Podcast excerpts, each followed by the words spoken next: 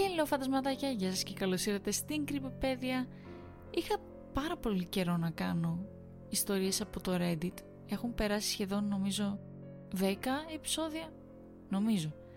Αλλά ναι, ήρθε η ώρα να σας αφηγηθώ δύο ιστοριούλες από το Reddit που έχουν έτσι ενδιαφέρουσες θεματικές και χωρίς να χάσουμε χρόνο ας ξεκινήσουμε. Ας ξεκινήσουμε με την πρώτη ιστορία που έχει τον τίτλο «Δοκίμασα το κινέζικο βασανιστήριο νερού. Με έκανε να δω πράγματα που δεν μπορώ να ξεχάσω». Παρακολουθήστε με να κάνω κινέζικο βασανιστήριο νερού. Θα πέσω σε ψύχωση. Ναι, το διαβάσατε σωστά. Είμαι δημιουργός περιεχομένου και αποφάσισα να βάζω νερό να στάσει στο κεφάλι μου για 5 ώρες και να το κάνω αυτό το, το όλο πράγμα live stream. Τι πράγματα κάνουμε για τα χρήματα, ε. Η φίλη μου η Λέσλι από εδώ με συγκράτησε, είπα στη κάμερα. Τα χέρια μου είναι δεμένα με χειροπέδες πίσω από την πλάτη μου, η αστράγαλή μου είναι δεμένη στη καρέκλα και είμαι εντελώς ανίκανος να κινηθώ. Γνωρίζετε ότι το κινέζικο βασανιστήριο νερού δεν προήλθε από την Κίνα; Η παλαιότερη αναφορά είναι από την Ιταλία του 15ου αιώνα. Υπάρχει επίσης ένα κάπως ανατριχιαστικό σχέδιο από τη Σουηδία με αυτό. Λέσλι, μπορείς να τους το δείξεις; Κράτησε ψηλά το σχέδιο που είχα εκτυπώσει από την Wikipedia με έναν δολοφόνο να ορλιάζει καθώς το νερό έστασε στο κεφάλι του. Χαμογέλασα στη κάμερα. Προφανώς αν το κάνεις αυτό για αρκετή ώρα αρχίζεις να έχεις παραισθήσεις. Αν περάσουν 10 ώρες θα πάθεις ψύχωση. Δεν το πιστεύω, αλλά θα το μάθουμε έτσι δεν είναι. Λέσλι, θα μας κάνεις τη τιμή. Άπλωσε το χέρι της και γύρισε το πόμολο. Ένα δευτερόλεπτο αργότερα ένιωσα μια κρύα χοντρή σταγόνα νερού να πέφτει στο τριχωτό της κεφαλής μου. «Πέρασε μια ώρα», είπα κοιτάζοντας τη κάμερα που είχα τοποθετήσει απέναντι από το δωμάτιο. «Αισθάνομαι ως επιτοπλίστων καλά. Το νερό ήταν πολύ ενοχλητικό στην αρχή, αλλά το συνήθισα. Απλώς εύχομαι να μπορούσα να στεγνώσω το πρόσωπό μου για να βγάλω αυτές τις χειροπέδες». Το μέταλλο ήταν λες και δάγκωνε τους καρπούς μου και το αριστερό μου χέρι μου διασε. Αλλά είχα κολλήσει, όπως ένας ηλίθιος. Δεν είχα κανένα εναλλακτικό σχέδιο. Έπρεπε να περιμένω τη Λέσλι. Ουφ, τέσσερις ώρες ακόμα. Δεύτερη ώρα. Αυτό είναι χάλια. Έκανα νεύμα προς το φούτερ μου, το οποίο ήταν μουσκεμα. Είμαι κουρασμένος, κρυώνω και... Στάζει. Άλλη μια σταγόνα νερό με χτύπησε στο κεφάλι, στάζοντας τα μαλλιά μου. Το στάξιμο δεν γίνεται σε τακτά χρονικά διαστήματα και με τρελαίνει. Ποτέ δεν ξέρω πότε θα έρθει η επόμενη. Μερικές φορές στάζει μία και αμέσως μετά άλλη μία. Μερικές φορές περιμένει αρκετά λεπτά μεταξύ των σταγόνων. Μερικές φορές ακούω αυτό το μικρό θόρυβο που γουρίζει προηγουμένως και τότε προσπαθώ να ετοιμαστώ γι' αυτό, αλλά κατά κάποιον τρόπο αυτό το κάνει χειρότερο. Καταλαβαίνετε. Αυτό δεν ήταν ακόμα τόσο κακό όσο το frosting challenge που έκανα πέρσι, μη ρωτάτε, αλλά έχει αρχίσει να γίνεται πολύ μη διασκεδαστικό. Ίσως ο παπάς να είχε δίκιο. Ίσως ήταν καιρός να βρω μια πραγματική δουλειά. Τρίτη ώρα. Κρύωνα. Οι καρποί μου με τσούζουν και υπήρχε αυτή η πίεση στο στήθος μου, μια μπάλα άγχους καθώς περίμενα την επόμενη καταραμένη σταγόνα νερού να με χτυπήσει. Ήταν ηλίθιο. Το ήξερα αυτό. Ήταν απλά νερό. Αλλά η επανάληψη και η ακανόνιστη μορφή της ήταν, ήταν σαν να άκουγα ένα ρολόι. Ένα χαλασμένο ρολόι, χωρίς ρυθμό, χωρίς συγχρονισμό. Μερικές φορές άκουγα έναν ήχο και το σώμα μου πάθαινε κρίση. Και όταν η σταγόνα δεν ερχόταν, χαλάρωνα. Μόνο για να με χτυπήσει μια μεγάλη και χοντρή στο κεφάλι και να τρέξει αργά, πολύ, πολύ, πολύ αργά στο πρόσωπό μου. Στη συνέχεια έκαναν χάντρες εκεί, κολλώντας το πηγούνι μου για ώρες, μέχρι τελικά να ελευθερωθούν και να πιτσιλιστούν πάνω στο ήδη μου σκεμμένο φούτερ μου. «Δεν έχω παρεστήσεις ή κάτι τέτοιο», είπα, «αλλά είμαι πολύ αγχωμένος. Δεν μπορώ να θυμηθώ τη τελευταία φορά που ήμουν τόσο αγχωμένος». Έκλεισα τα μάτια μου και άφησα έναν αγωνιώδη αναστεναγμό. Και τότε θυμήθηκα. Ήμουν δεμένος με χειροπέδες στη καρέκλα αλλά δεν χρειαζόμουν τα χέρια μου για να κάνω ένα τηλεφώνημα. Hey Google, Φώναξε προς την κατεύθυνση του τηλεφώνου μου που καθόταν στο παγκό της κουζίνας. «Πάρε την Λέσλι». Το σήκωσε μετά από δύο χτυπήματα. «Γεια σου Τσάρλι». «Όλα καλά» Η ανακούφιση με πλημμύρισε. Ξαφνικά οι χειροπέδες δεν πονούσαν τόσο πολύ. Το νερό που έσταζε στο πρόσωπό μου μόλις και με τα βίας με έκανε να τριχιάσω. «Ναι, περίπου. Νομίζω ότι τελείωσα με αυτό το βασανιστήριο του νερού». «Ω, κιόλας. Τόσο άθλια είναι, ε. Ναι, κρυώνω και πονάω και δεν νομίζω ότι μπορώ να το συνεχίσω για πολύ ακόμα. Μπορείς να έρθεις να με λύσεις. Φοβάμαι ότι δεν μπορώ να το κάνω αυτό. Το στομάχι μου έπεσε. Ε, τι; Ρώτησα με ένα νευρικό γέλιο. Γιατί όχι; Σιωπή. Λέσλι. Μια παύση. Είχε αποσυνδεθεί η κλίση. Έριξα μια ματιά στο πάγκο. Το τηλέφωνο μου δεν ήταν εκεί. Τι στο; Αλλά μετά θυμήθηκα. Πριν ετοιμαστώ για το βασανιστήριο του νερού, είχα αφήσει το τηλέφωνό μου να φορτίζει επάνω. Πρέπει να φύγω από εδώ. Κούνησα βία το σώμα μου μπρος πίσω προσπαθώντας να μετακινήσω την καρέκλα από κάτω μου. Αν μπορούσα να μετακινήσω την καρέκλα μου ένα πόδι μπροστά θα ήμουν εκτός εμβέλειας του νερού. Με ένα γρίλισμα πήγα προς τα εμπρός, αλλά η καρέκλα μόλις και με τα βία σκουνήθηκε. Τρισήμιση ώρες. Καθόμουν εντελώς παγωμένος στη καρέκλα. Σταγόνες νερού γλίστρησαν αργά στα μάγουλά μου και στο πουλόβερ μου, αλλά δεν ανοιγόκλεισα καν τα μάτια μου. Δεν θα το άφηνα να με επηρεάσει. Άλλη μια σταγόνα. Η εκατοστή έβδομη της μετρούσα για να διατηρήσω τη συγκεντρωσή μου και είχε αποτέλεσμα. Ακούω τον χαρακτηριστικό ήχο. Έρχεται η εκατοστή όγδοη σταγόνα. Άκουσα ένα τρίξιμο και πάγωσα κοιτάζοντας προς το διάδρομο. Αλλά δεν ακολούθησε κανένας ήχος. Άφησα την ανάσα που κρατούσα και κλείσα τα μάτια μου προσπαθώντας να ηρεμήσω. Εισπνοή, εκπνοή. Σε λιγότερο από δύο ώρες η Λέσλι θα είναι εδώ. Απλά πρέπει να τα καταφέρω μέχρι τότε. Κάτι κρύο χτύπησε τη σπονδυλική μου στήλη. Πάγωσα καθώς αργά και προσεκτικά κατέβηκε την πλάτη μου. Τα δάκρυα έκαιγαν τα μάτια μου καθώς αντιστεκόμουν στην ανάγκη να γυρίσω. Δεν είναι αληθινό. Δεν είναι αληθινό. Αλλά το ένιωσα αληθινό.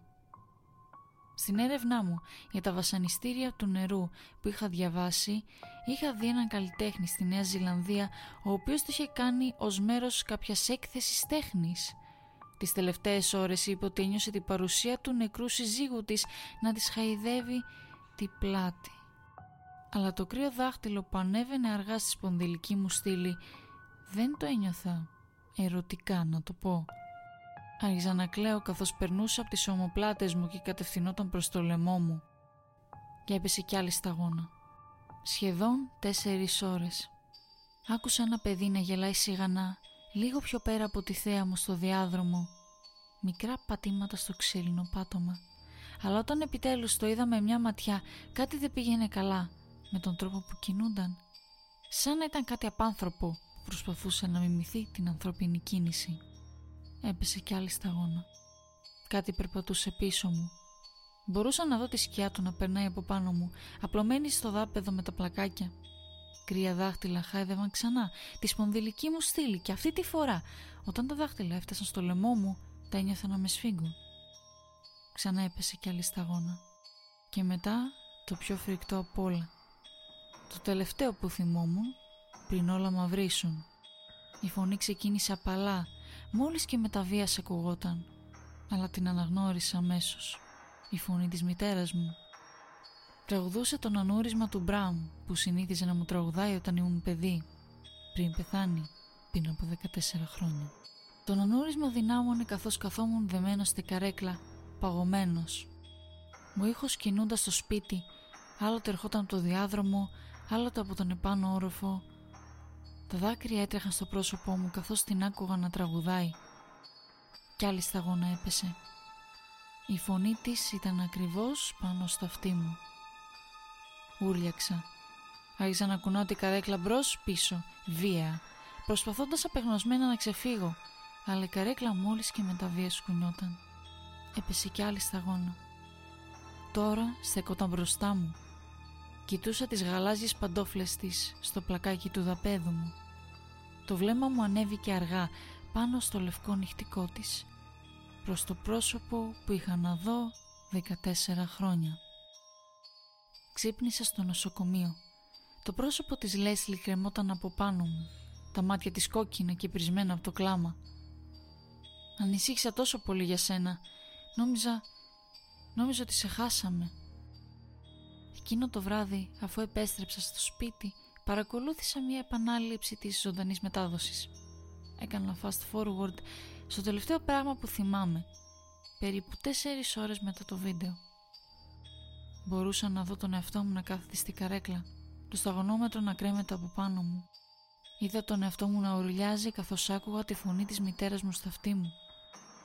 Τότε είδα τα μάτια μου να ταξιδεύουν αργά προς τα πάνω και να σταματούν περίπου ένα μέτρο πάνω από το έδαφος εκεί που θα βρισκόταν το πρόσωπό της. Τότε γύρισα βία μακριά και άρχισα να χτυπάω το κεφάλι μου στο τραπέζι της κουζίνας.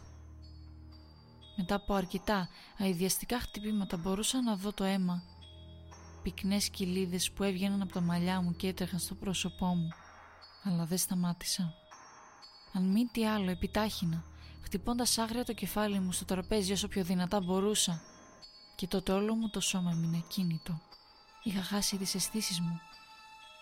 Παρακολουθούσα με τρόμο να ξαπλώνω εκεί, με κλειστά μάτια και το αίμα να λιμνάζει στο τραπέζι. Δεν απορώ που η Λέσλι νόμιζε ότι ήμουν νεκρός.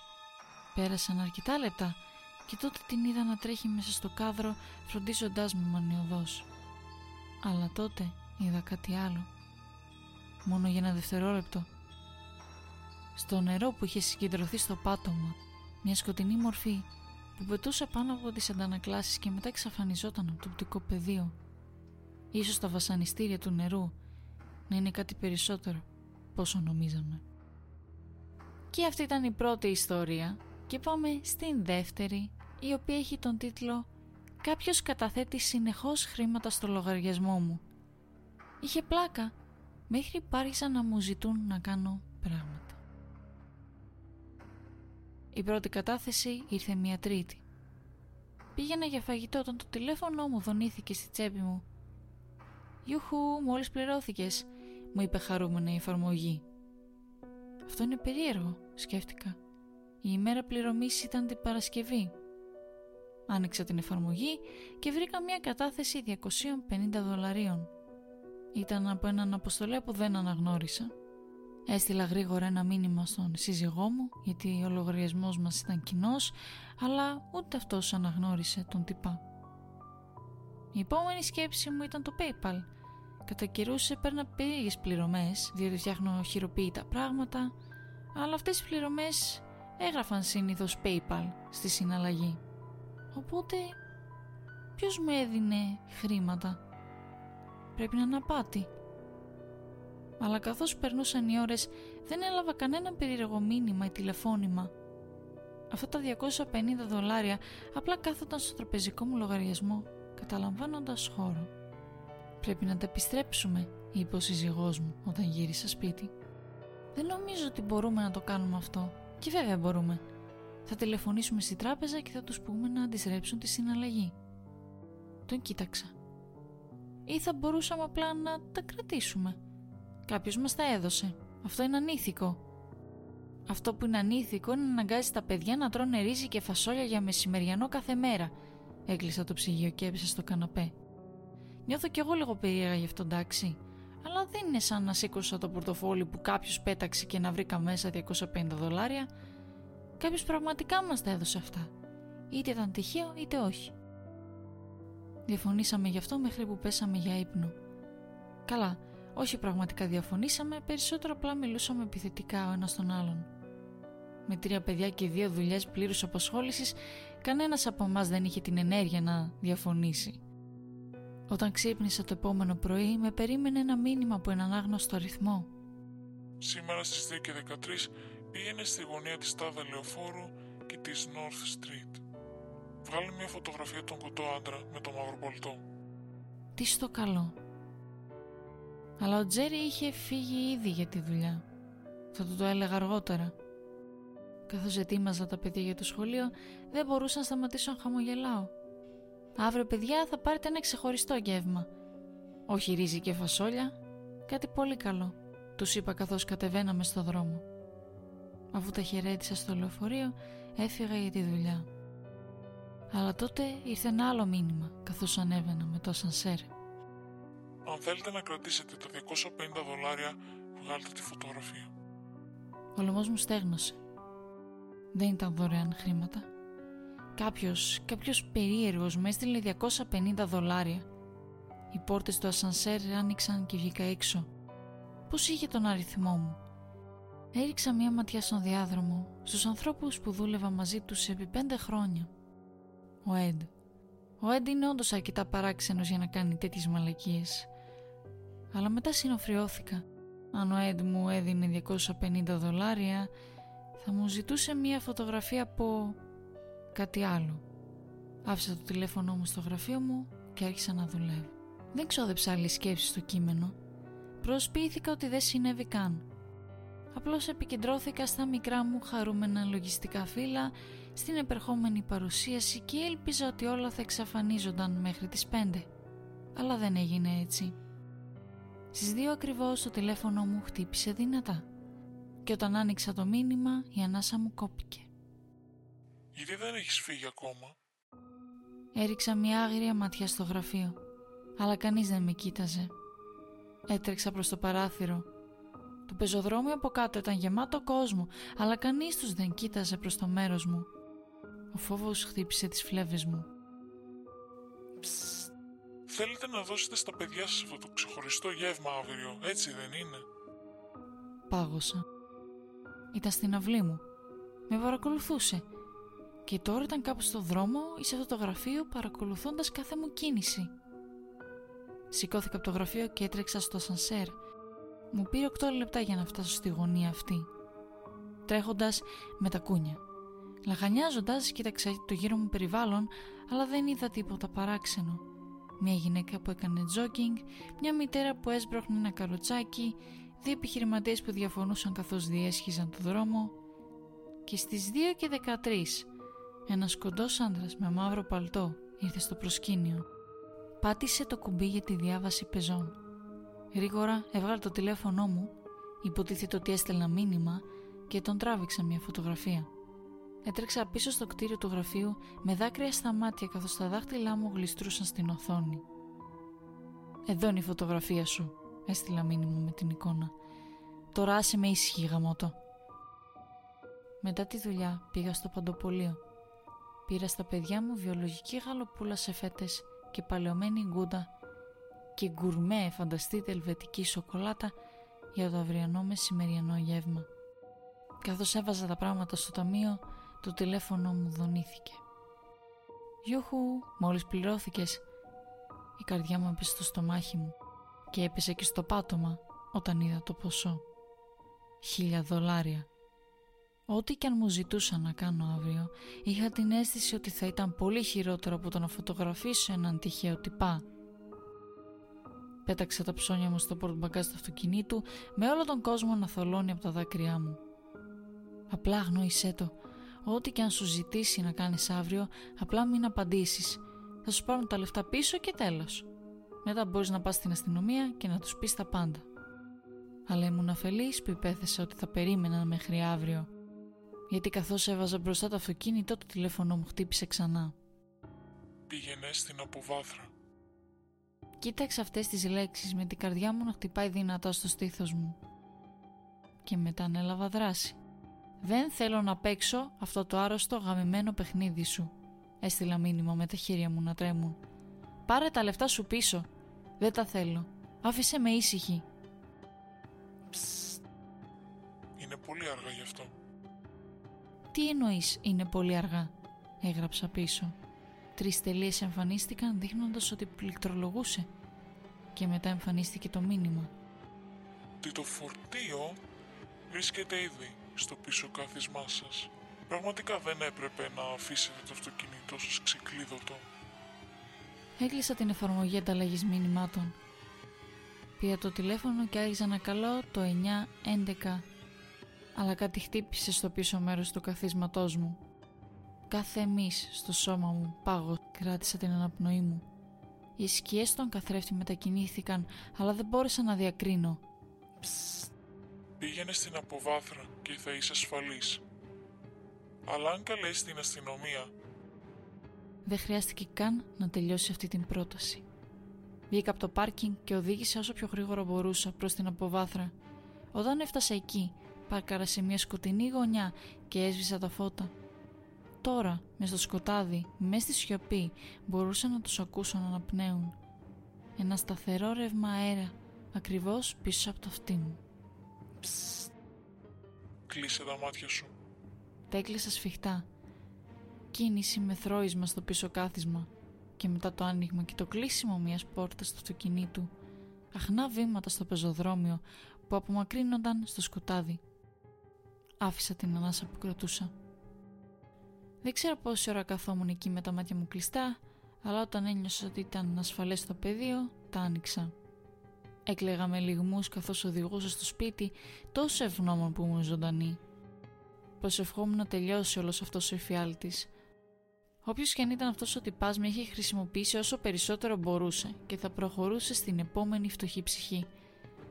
Αλλά δεν ήμουν τόσο τυχερή. Γιατί σήμερα το πρωί, όταν ξύπνησα, είχα μια νέα ειδοποίηση. Γιούχου, μόλις πληρώθηκες. Το ποσό; Δέκα χιλιάρικα. Και που λέτε φαντασματάκια, αυτές ήταν οι ιστορίες μου για σήμερα. Ελπίζω να σας άρεσαν και να σας φάνηκαν ενδιαφέρουσες. Να ξέρετε, έχω δει τα, τις απαντήσεις σας στο προηγούμενο επεισόδιο και σας ευχαριστώ πάρα πολύ για την θερμή ανταπόκρισή σας. Ήσασταν όλοι τόσο γλυκοί. Ε, σας ευχαριστώ πάρα πάρα πάρα πολύ. Ε, όταν θα έχω κάποια νέα updates όπως σας είπα θα σας ειδοποιήσω για να τα ξέρετε όλα. Και ναι, αυτό ήταν το επεισόδιο για σήμερα. Σας ευχαριστώ πάρα πολύ που καθίσατε και το ακούσατε. Αν είναι θα τα πούμε την επόμενη Παρασκευή σε ένα επόμενο επεισόδιο της Κρυπέδια και μέχρι τότε να είστε καλά και να προσέχετε. Bye bye!